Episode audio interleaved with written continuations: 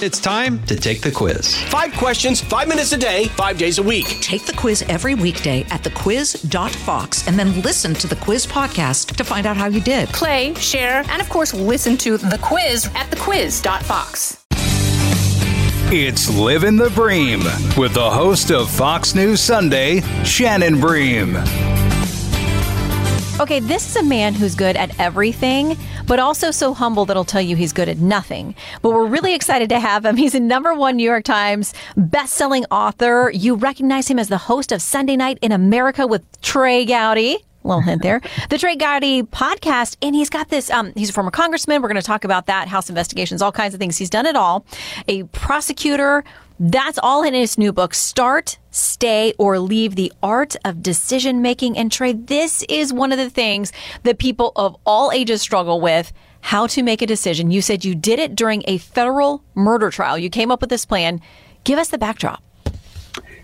Yeah, I mean, I, I, I, like to start at the end, and I know that sounds kind of moribund to some people. Um, I start speeches at the end. I start. I started my closing. I mean, my trials. I started it with closing argument, but you know, Shannon, if if we can imagine what we want people to think about us, to say about us, to remember most about us, um, whether it's a retirement party, a 50th wedding anniversary, or you know, I like to imagine the real end, the funeral.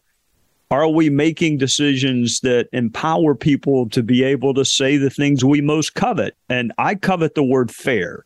I want people to say he was fair. I don't I mean they're not going to say I was smart. Uh, they might say I was fair. yes, they are. I say that. no, my wife and mom, but that's about it. I want them to say I was fair. So if that's what I want at the end, am I making decisions that get me there? And I don't know, Shannon. I've made so. I mean, you. you I mean, we I all make about, good and bad decisions, but we can learn from them, even when they're the wrong ones. You know, you, who are one of the most successful people in your line of work, and are hosting this incredibly prestigious, highly coveted spot on Sunday mornings. I still remember when you told me that you either lost or almost lost your first job in this line of work. I did. I got fired by a guy who told me I was the worst person he'd ever seen on TV and I'd never make it. All right, so something so there have been to... some painful moments along the way. But so I have a chapter in this book about means and motive and opportunity. And I'm not mm-hmm. talking about murder. So you mm-hmm. clearly had the desire. You clearly have the talent, or you wouldn't be where you are, but you needed the opportunity. Sometimes in mm-hmm. life, what we're good at is not what we like. My right. wife can sing, she just doesn't like being the center of attention. So, how do we match up ability, interest, and opportunity? Yeah, to find meaning in life. And like you said, be thinking to the end and working back. Um, I think that's a great philosophy. I read a book by a pastor's wife who who wrote from that same place, think about what you want the end of your life to be the result of your life and your work. I think that's really smart and, and intuitive. I, I love it. You also talk about whatever you do land on, those intersections of opportunity and talents and all those things, you have to assess the price that you're willing to pay to achieve your goal. And that may make you um, pivot or change at some point because you may have other things that become more important or a different goal. Talk about that, assessing the price you're willing to pay.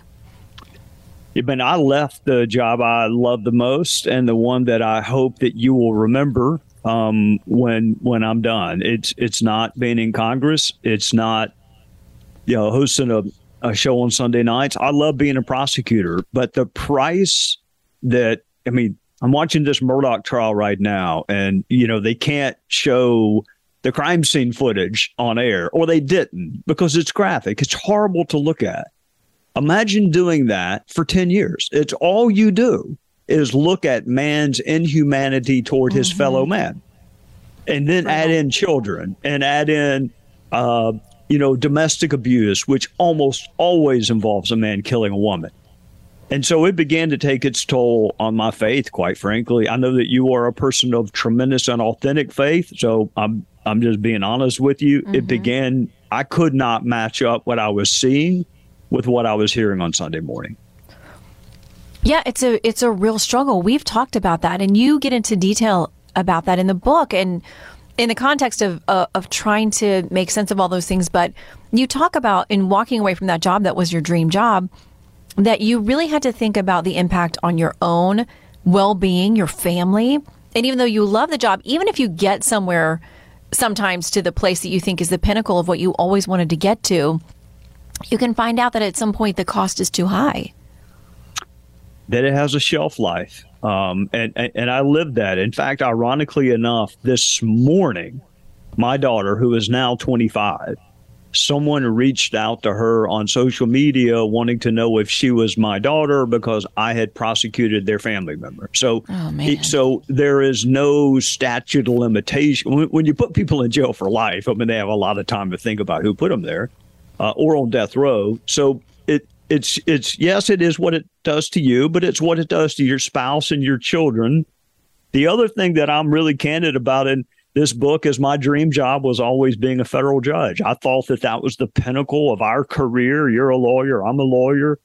But then there comes this moment where what you thought was your dream job is before you and it forces you to was it the pursuit of it or is it the reality? Because i wound up saying no. Mm-hmm. it is no longer my dream.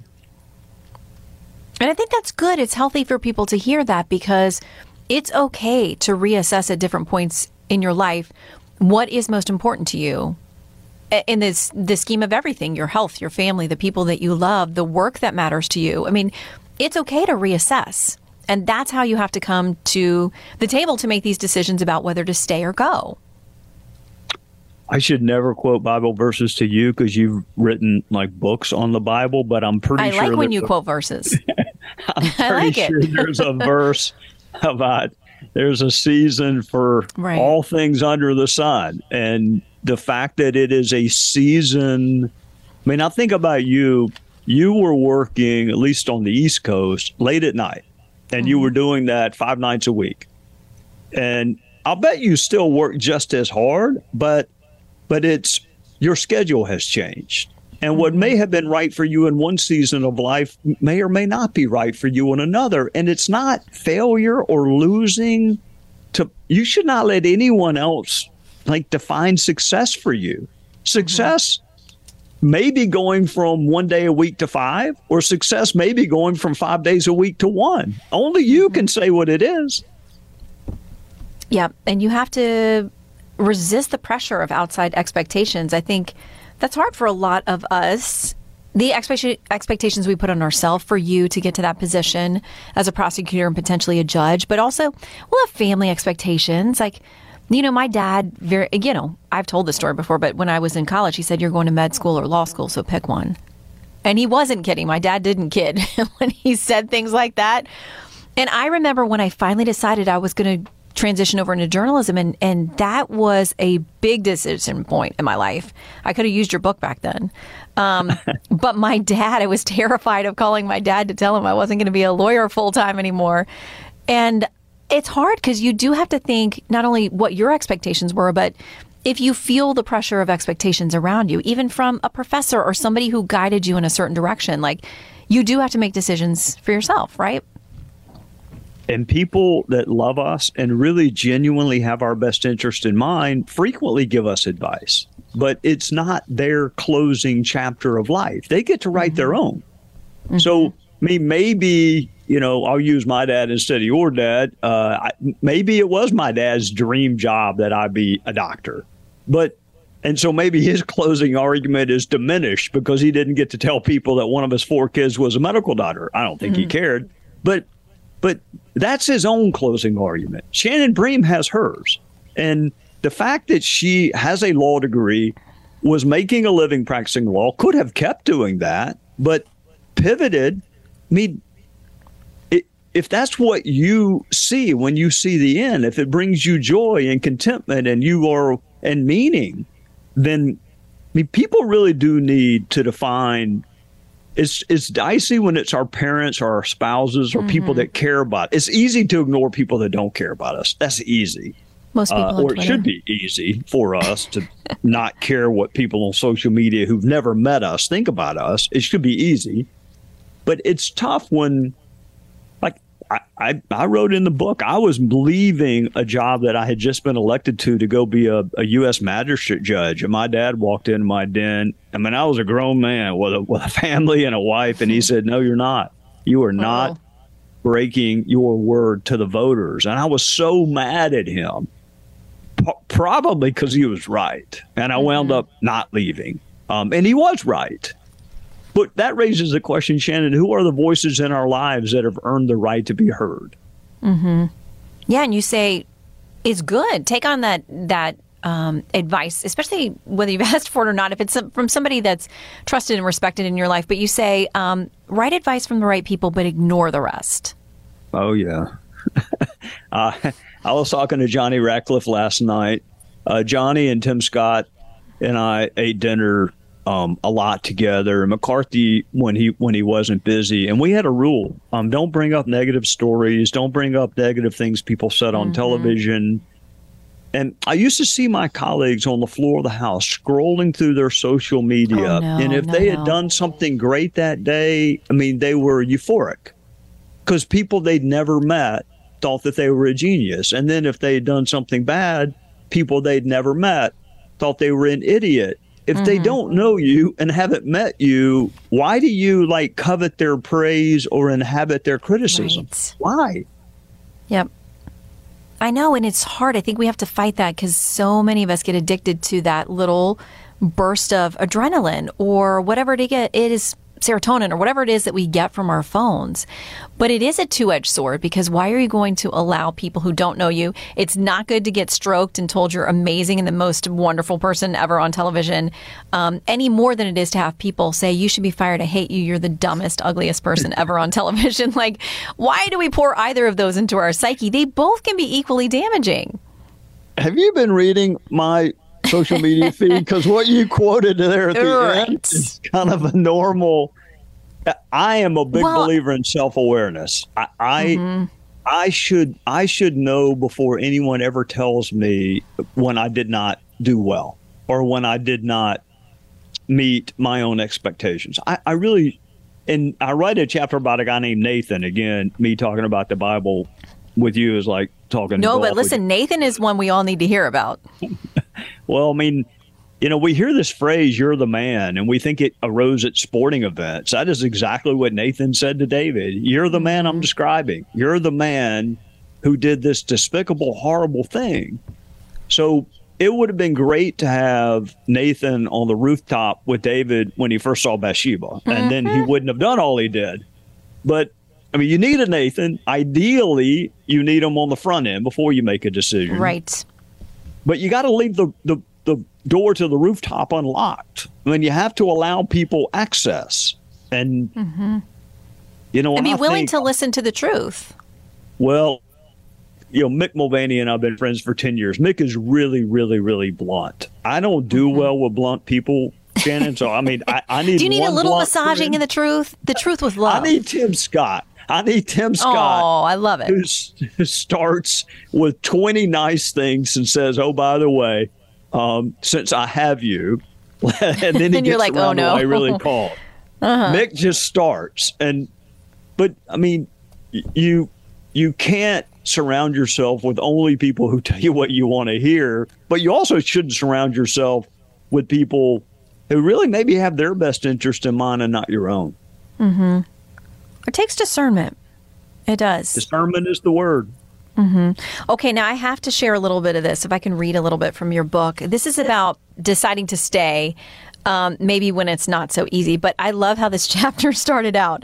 Signing up for college classes was something I always looked forward to. Once in a generation genius is required to build a class schedule that does not include any morning classes, Amen.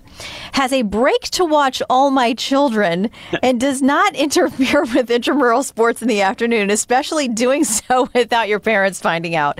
You and I had both the very um, specific uh, requirements for mapping out our schedule. I love this. Mine didn't include all my children, but I love that yours did.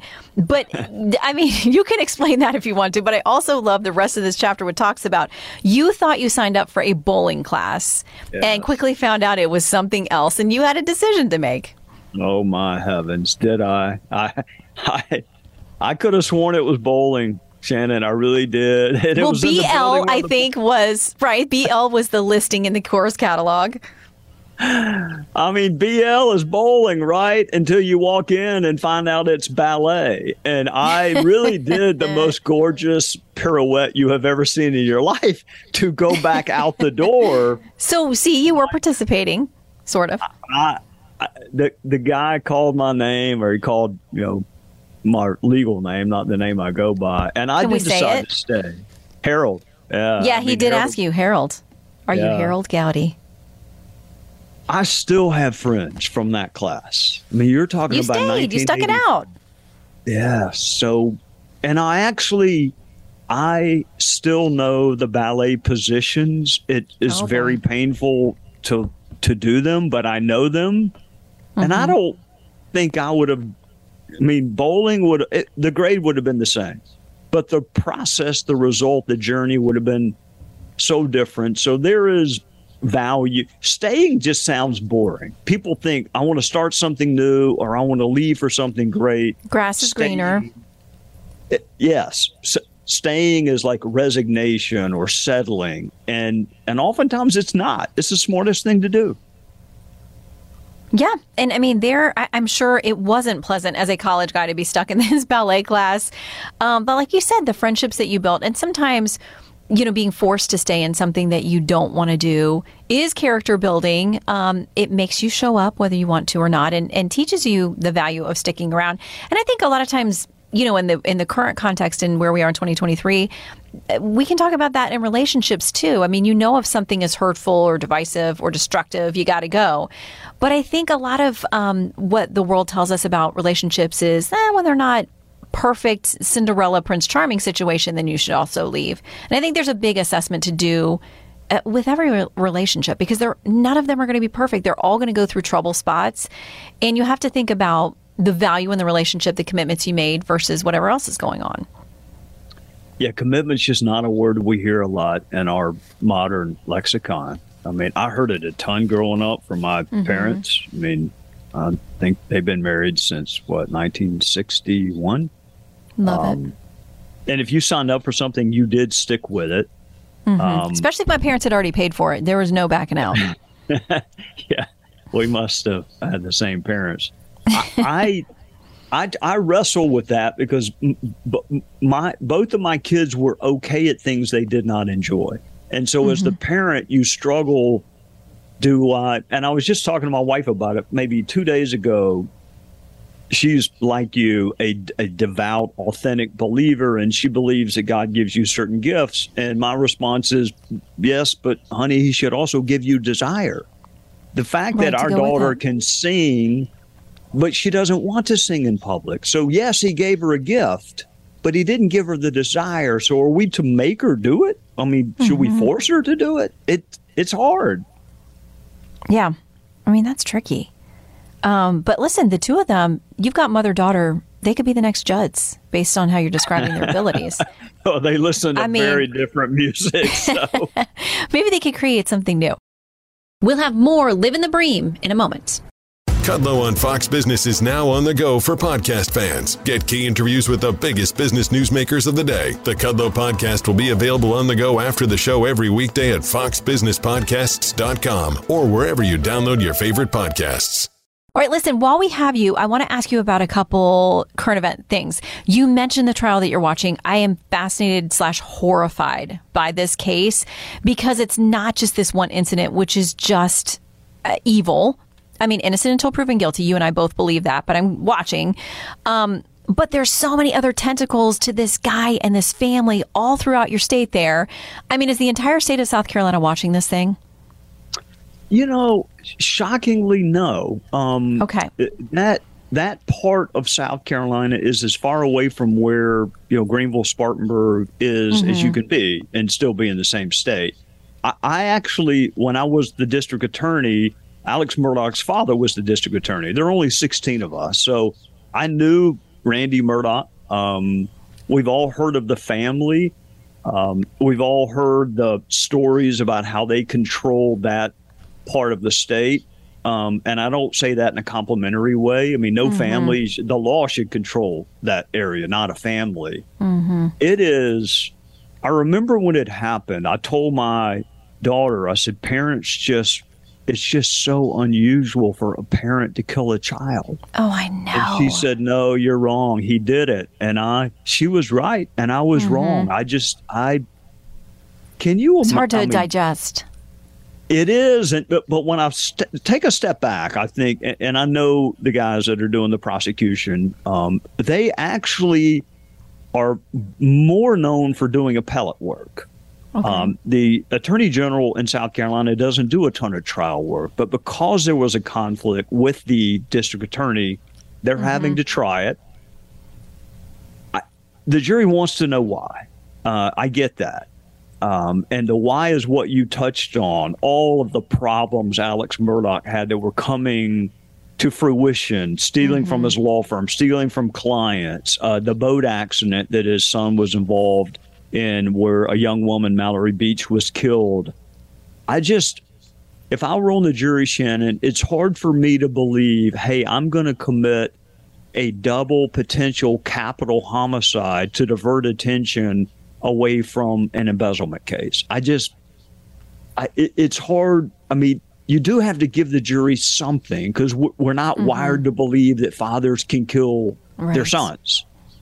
Right. But, but, but it's hard for.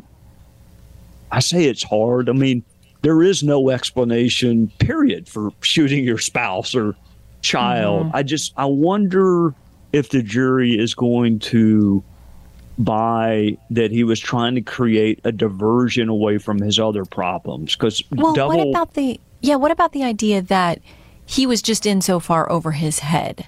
Allegedly, the allegations are with potentially drugs and other issues that he was just running out of financial resources, and that could have been his motivation.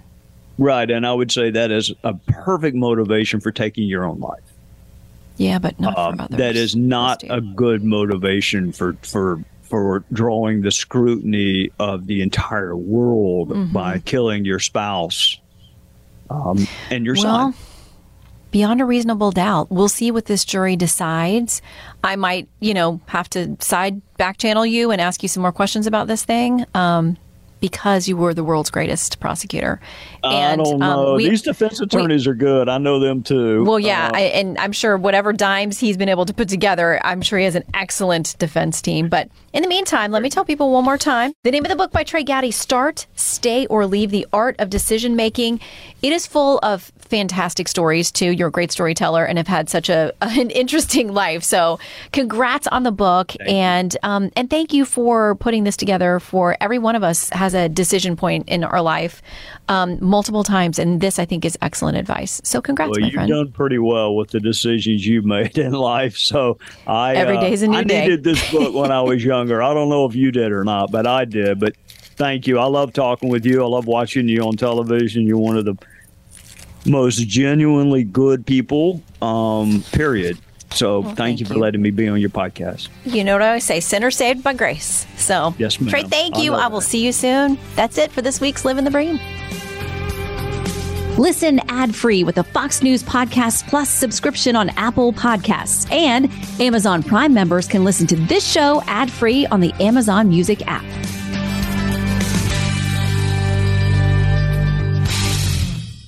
From the Fox News Podcasts Network. Hey there, it's me, Kennedy. Make sure to check out my podcast, Kennedy Saves the World. It is five days a week, every week. Download and listen at foxnewspodcast.com or wherever you listen to your favorite podcast.